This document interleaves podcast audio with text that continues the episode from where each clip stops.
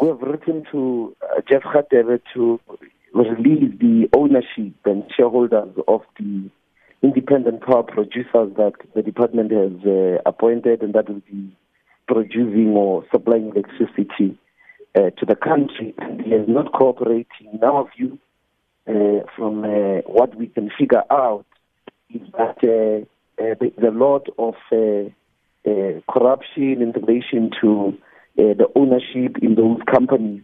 Some of the individuals that own those companies could be related to politicians of the ANC.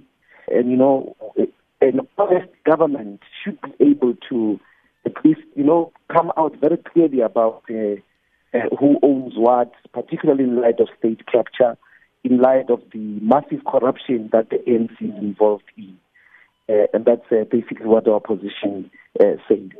So very serious allegations that you are making here. But when you say that Minister Khatebe is attempting to conceal information, explain to us exactly what you mean by that, because the names have been, as far as I understand, made available of the successful IPPs who were awarded some of these tenders. So what exactly do you mean? We want the owners, so each and every company should have who owns it, who are the people that are going to participate in the ownership share schemes of those companies. That's what we want, and we've got the right to know. I mean, as we said, he says that that information is confidential, it shouldn't be released, which is not true.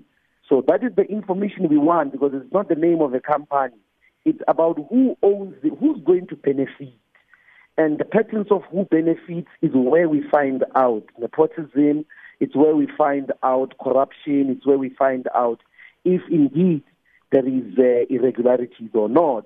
And that's where we find capture of politicians.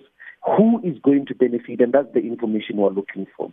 So what has been the minister's direct response to this directed question? Well, what we know, he has not given us any of that information. And when asked, it seems, by the media, he has said that that information is confidential, and we don't understand on what basis is such information confidential.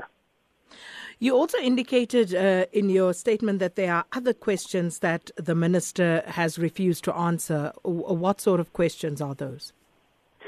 I will have to look at our questions and answers to do that, Sakina. I might have to get back to you on that one. I don't have the letter that we wrote him in front of me now. I will be able to. I can maybe as soon as I've got the specific questions and answers. But the most important one relates to this one of the people that own the people that are going to benefit from these IPPs. I see also there in that statement you basically assert that this could be tantamount to a privatization of ESCOM.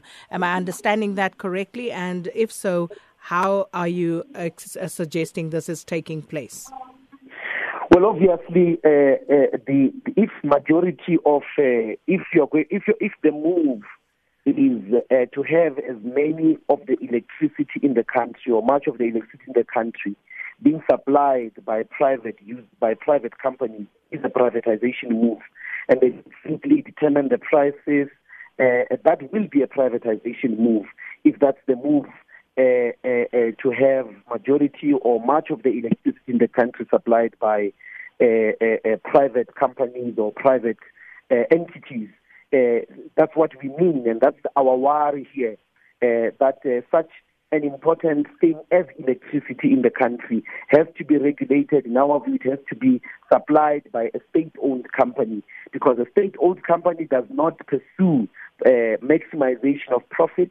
It pursues, as it were, a delivery of a service, and as soon as it's able to break even, that's it. But if electricity is going to be supplied by and large and more by people who are private owners, their sole purpose, as you know, Sakina, is the maximization of profit, and we might move into ridiculous and exorbitant amounts or rise in electricity prices.